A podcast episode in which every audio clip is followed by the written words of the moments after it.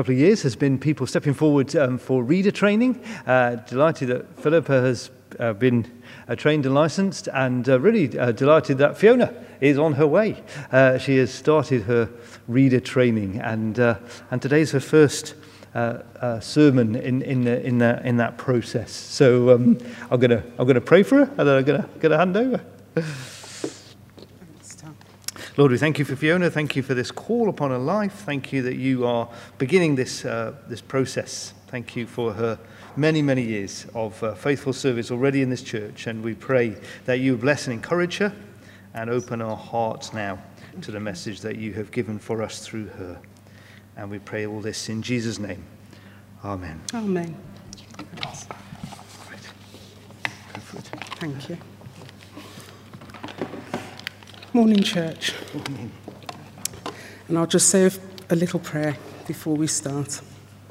Thank you, Father God, for bringing us all here together. Thank you especially for us to see Hartmut and Jane again. Lord, I'm hoping that my words would resonate, and like whatever it is you want people to hear, may it come clearly to their ears. And I ask this through Jesus, our Saviour.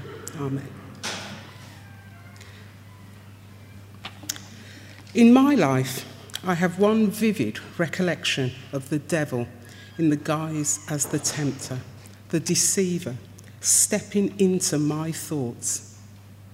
It was the morning of a friend's funeral, and the family had honoured me with the task of delivering a tribute, as well as providing a dessert at the wake.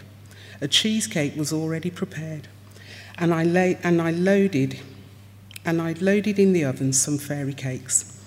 I still had to write the tribute. When the fairy cakes came out of the oven, they were as hard as stone and could be bounced off the floor and cause damage. I had to bake another batch.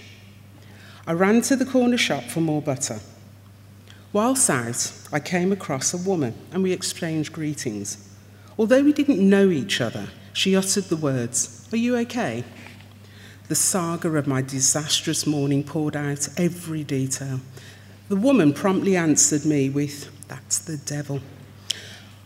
Go and buy fairy cakes. Don't start making them from scratch." I hung on to her every word and did as she suggested. My day panned out well. The devil had made me anxious by highlighting my insecurities with that whining voice, emphasising I am only human, bound to fail. Pessimism prevailed. I could have messed up and affected others too. We are told that Jesus, filled with the Holy Spirit, that great counsellor by his side, the one who guarantees that Jesus or ourselves will not gratify the desires of sinful nature. The Holy Spirit leads him into the desert, where he will face the devil, and in the end empowers him to endure the temptations. We're shown that being tempted is not a sign that we've drifted away from God. Whilst in the wilderness, Jesus performs that dedicated discipline of fasting, which is recognised as a sacrifice in full. I will approach the three temptations of Christ and offer an explanation as to their importance. Jesus' encounter in the wilderness gave him a purpose, a role, for he is the Son of God. With regard to purpose and a role, Jesus in the wilderness is akin to Elijah's walk to Horeb. Elijah, fearful of the persecution he faced from his enemy, attempted to flee. In so doing, he sat under a broom tree and prayed for death. God, mindful of Elijah's limitations, sent an angel to attend him, feed him because his journey would be long and physically enduring. He would not have lasted that journey without food. The angel was his life's source, satisfying the will of God to sustain his servants. Elijah is likely to have been fatigued, afraid, and distorted in his reasoning. Nevertheless, he travelled for 40 days and nights doing the precious works of the Lord. Despite the disobedience of his people, he delivers hope, wandering through a desolate, isolated space to achieve his goal. the favour of the Lord and to hear the words from the Almighty. A further analogy can be drawn from the Israelites' journey for liberation, taking 40 years. They wandered with the purpose to seek the promised land, a people on a mission, but experiencing a state of transition, a type of wilderness with its own hazards and pitfalls.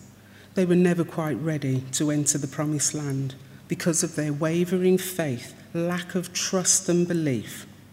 Despite being looked after by God, who journeyed alongside them, forever present in the cloud, they probably lacked discipline and at this stage needed to remain humble.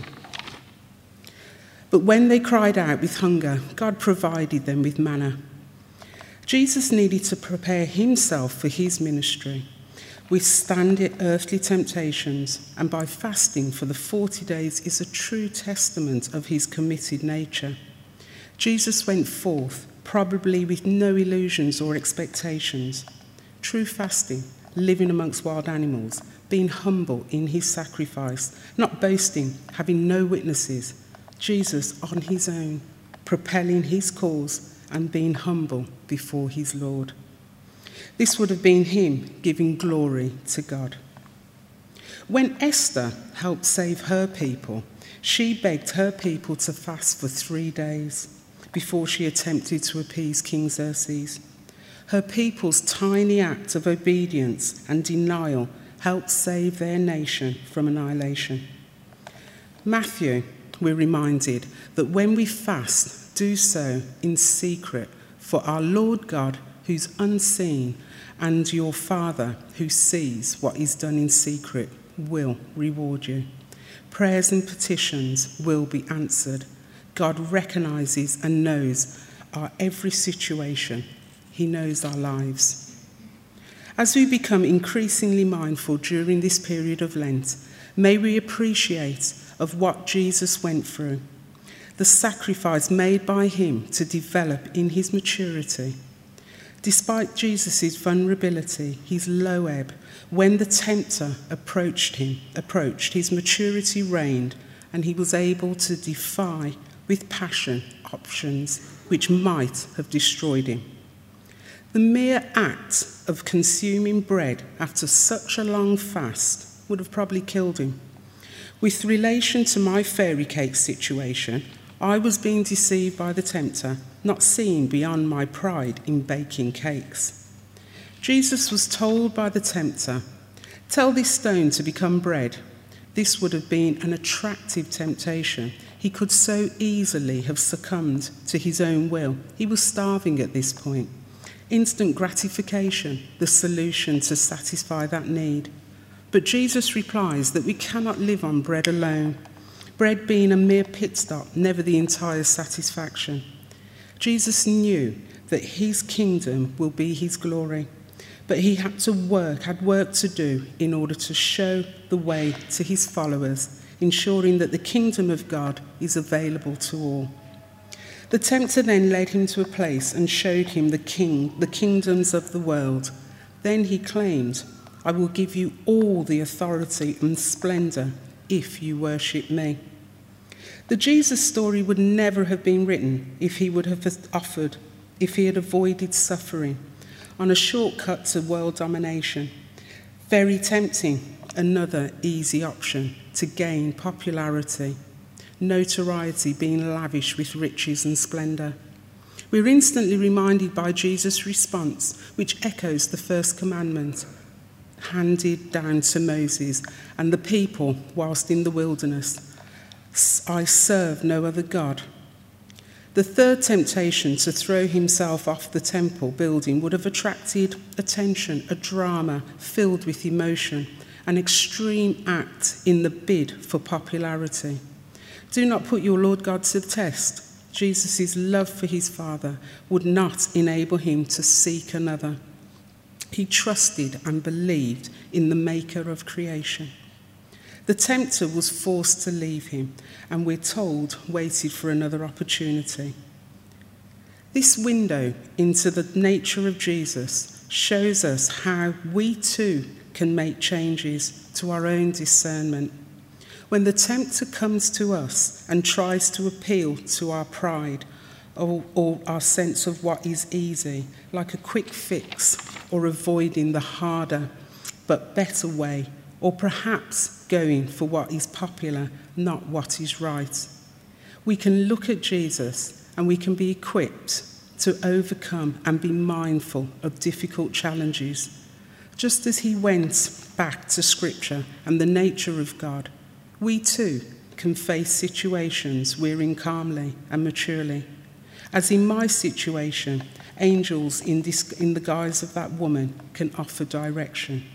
We can also know that the Holy Spirit is what is with us and will see us through the temptation and ultimately come out stronger and better equipped to do what God is calling us to do. The tempter will not prevail. Amen.